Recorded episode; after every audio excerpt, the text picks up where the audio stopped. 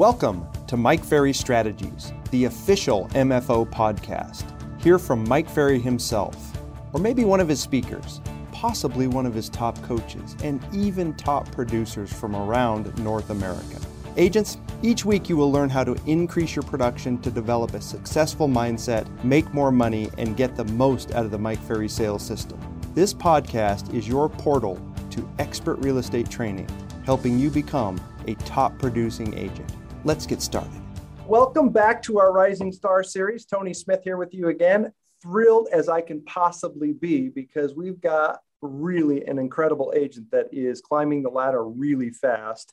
Uh, Mr. Lance Stopper is here with us today.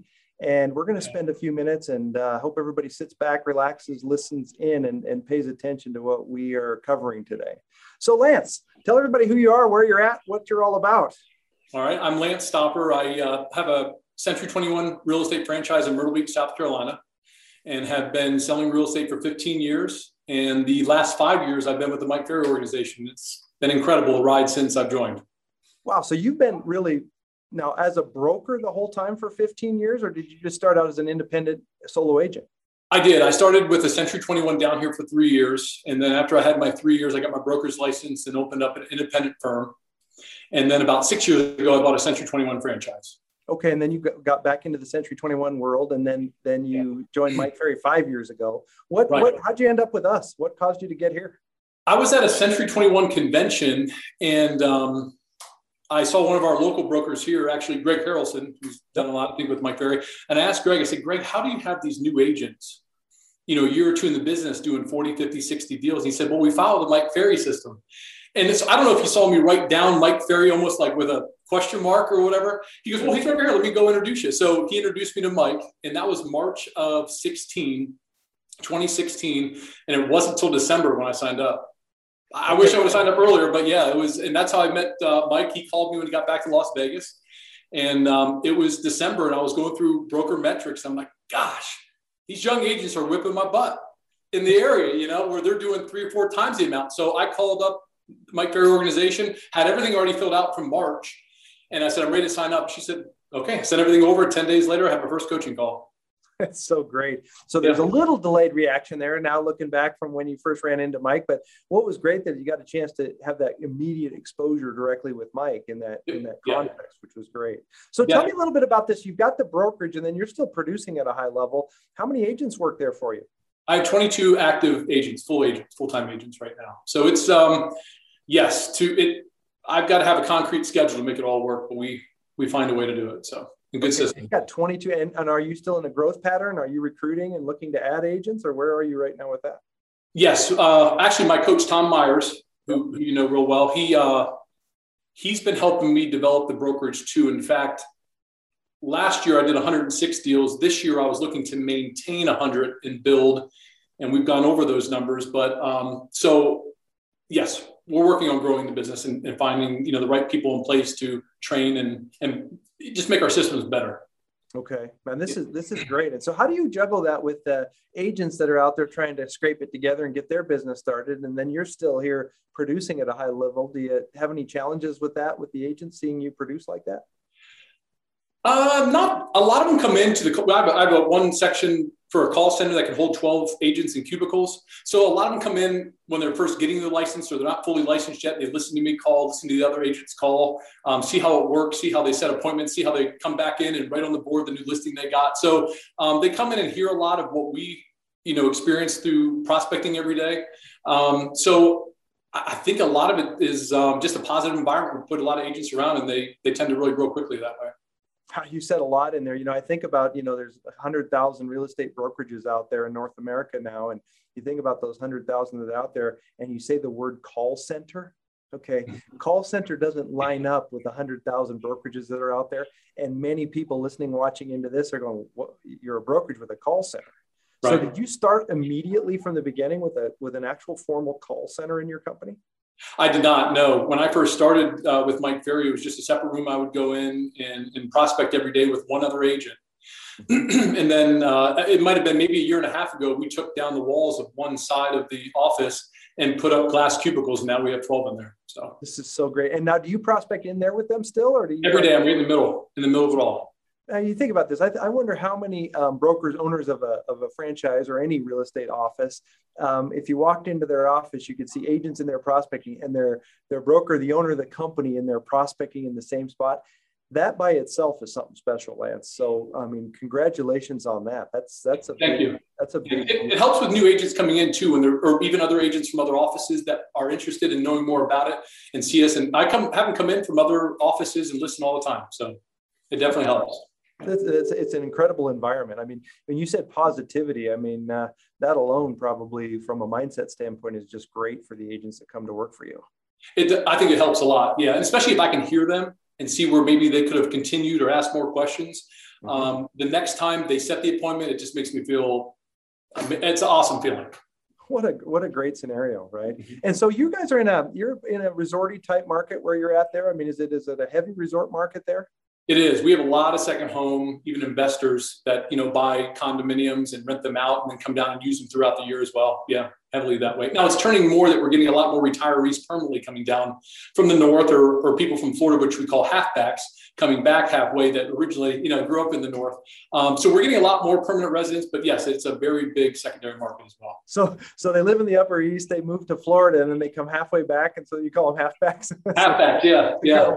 It's awesome. So the last mm-hmm. couple of years, what is that? What has that gone? Because we had some interesting stuff going on with this virus and all this stuff, and you know, you're running a company and all those things. What have you noticed, or what observations you have about that for your business? Yeah, well, the, the first thing I remember when South Carolina, we were pretty fortunate. It didn't shut down like many states for too long. So when we did have it shut down for a little bit, I remember talking to my wife because we have I have an eight year old and a four year old, and I said we have to get a schedule right away. I need the mornings to call. I still were calling and, and talking to my past clients and, and reaching out to people. And, um, and then the afternoons, if she wanted to kind of get out and do some things too, if we could, um, we would split the day that way. So we had to make some changes uh, towards that. Um, but since things have opened up even more, we have seen a ton of people come from different states into South Carolina. A lot. It's been very, very busy. Yeah. So great. You know, uh, in some places, you know, Florida, here in Las Vegas, where we are, where you're at, I mean, this has really caused a, a flow of, of people there. So it's unbelievable. Yes. Things yeah. are moving along for sure. Right. Yeah, they sure are. So Tom mentioned something. We had just a little brief uh, email that we'd sent back and forth about the work you do, and he said you're never behind on the analyzer. So for those people that are that are listening in, we have an analyzer, and and you know our agents, uh, our premier agents, take advantage by plugging in all their numbers, and they keep track of everything. Right. But when you says they're never behind on that, that's that's a little rare. So how do you keep on top of of the numbers? Uh, every day when I'm done calling, even if I for some reason I, I average about three hours a day. So in the mornings, and if I can get back on in the evenings to try to get some people that I couldn't reach, you know, during the morning or even follow ups, I'll, I'll try them again in the afternoons. But as soon as I'm, I'm done, I log in, put my numbers in, and it's so important to track those numbers to know how many contacts I have per listing appointment or listing taken. Um, I never did that before until I joined the Mike Ferry organization. I, I have to admit, I didn't, I wasn't that good at writing down goals as I am now. So all that has helped me move forward and knowing where I need to be to, to achieve my goals. It's so fun because it, you ask any real estate agent around the world, and many times you say, This is a numbers mm. game, right? And they go, Oh, of course.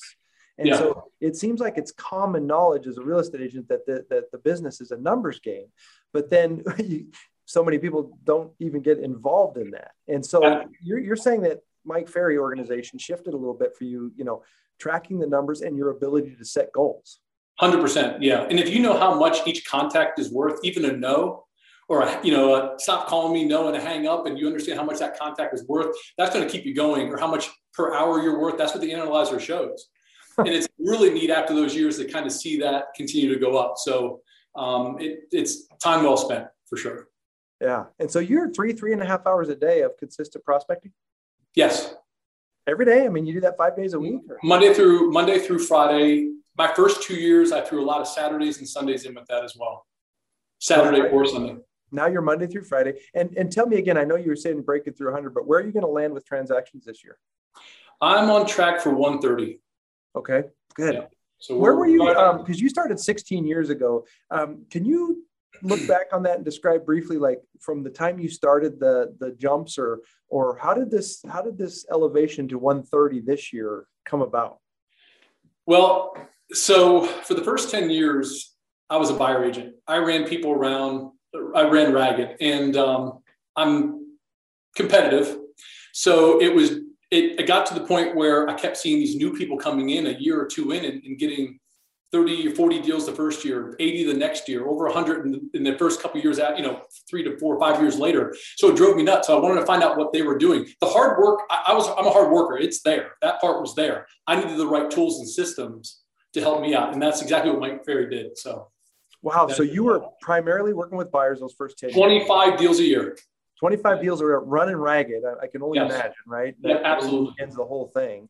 And you were watching people leapfrog over you a little bit. And, and then when you got an MFO, was it a quick shift into the listing side of things or I did that. Yes, I, wanted to go. I went right into it. I remember I had some data companies. I was buying numbers to, to just just listed and just just sold calls, and they would give me about two thousand numbers um, each month. Well, about the second two and a half, three weeks into each month, I'd run out of credits. So I would call and buy more, and they said, "Are you are you selling our data?" I said, "No, I'm just calling the heck out of it." And so I I called so much in the beginning. I was because I knew that the more time I put into it, the more I would get back you know? And a lot of times people think real estate's like that but here you're working smart you know? And you're taking the same amount of time in quadrupling your business by handling with listings mainly so. So you first the 25 deals a year. You flipped it over pretty fast but you know if i could I, and i know if mike were listening to this right now he'd say i wish i could take that chip out of your head and plug it into about 100 agents that we know right now that need to have that but Mm-hmm. You made a pretty quick transition over to that. And then was there an immediate big leap in production? Like um, 25 deals, what did it do after that? So my first full year was 39. So 2017 was my first year, full year. It was 39. The second year was 74. The third year was 87. Last year was 106, and this year will be 130. And I got to tell you, that is the kind of growth that we come to expect from people that are paying attention in the system that kind of growth from 25 to 130 over a five year span. That mm-hmm. is phenomenal growth. And then what's what has happened with average commissions there? What are you guys looking at this year as an average commission? My average is just over 5,000. Mm-hmm. So I know there's some, you know, as we see sometimes at the events, there's people that are in bigger cities, but yeah, so I have to do a lot of deals to, to get where I want to go you're talking to the same guy uh, you know uh, you know you get used to hearing these 10 15 20000 dollar numbers but that's it's not most of america right? Like sure, most right. of america you know in between the coasts there's a lot of these four five six seven thousand dollar commission spots and and you know you quickly grabbed on you got to do some volume if you want to make some great money which you are right now right? Mm-hmm. right. phenomenal. So is there any part of the mike ferry system that you're struggling with? Is there any part that uh, you've run up against tom and and you're kind of beating your head against the wall at all um, you know, I, I've gotten over. Sometimes it gets the repetitious boredom, you know, of, of, calling every day. I call every day. There's not a day, even when, um, you know, we've had times where hurricanes have blown through. I've called at the house.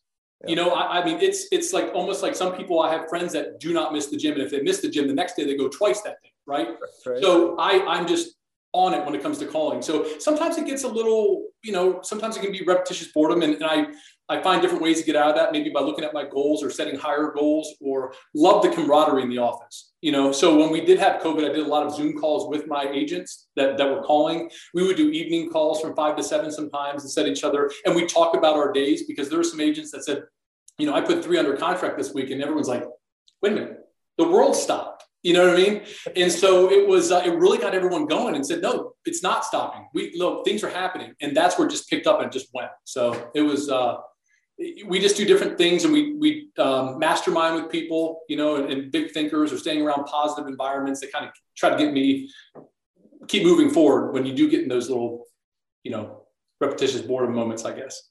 Well, you've, you've obviously caught it, uh, you know, which drives a lot of people away is their inability to master the repetitious boredom of it. You know, if it, you know, it's astounding to me, but every time I have any communication with really high producers in any field, you mm-hmm. can quickly find the boring piece that they've overcome.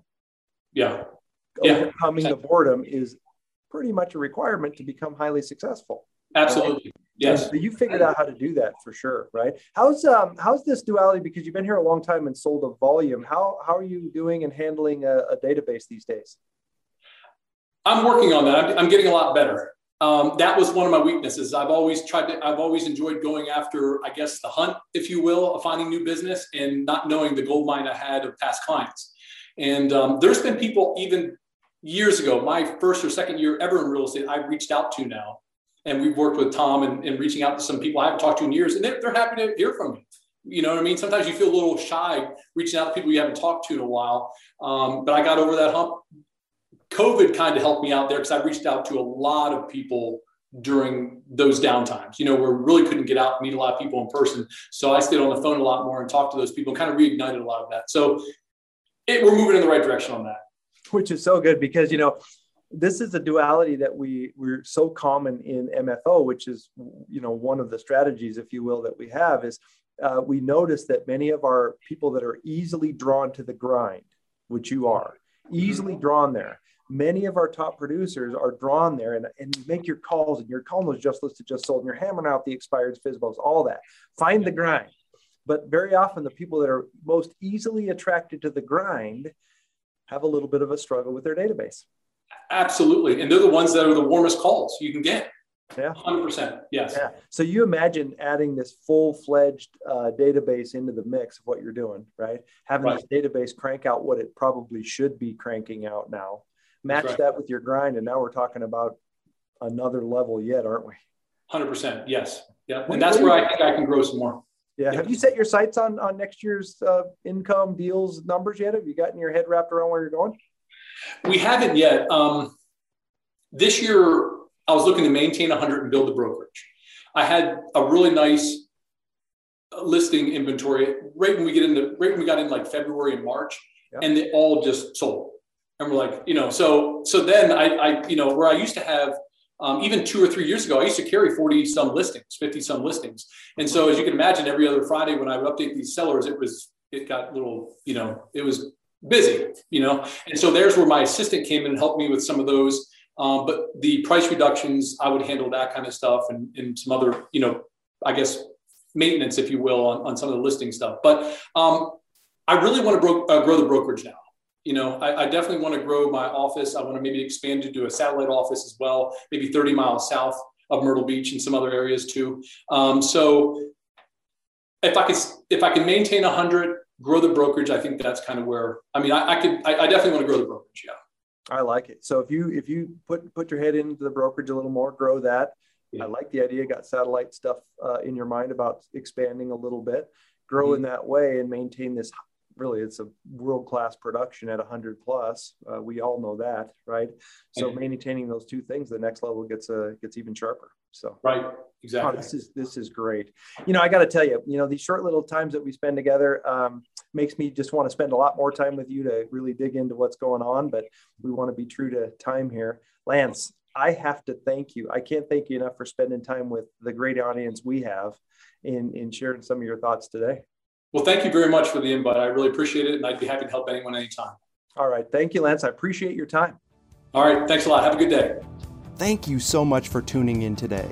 Join us next Friday for another episode of Mike Ferry Strategies. If you like our show, visit our website at www.mikeferry.com. And don't forget to check out the Mike Ferry TV podcast every Monday for new messages from Mike Ferry himself.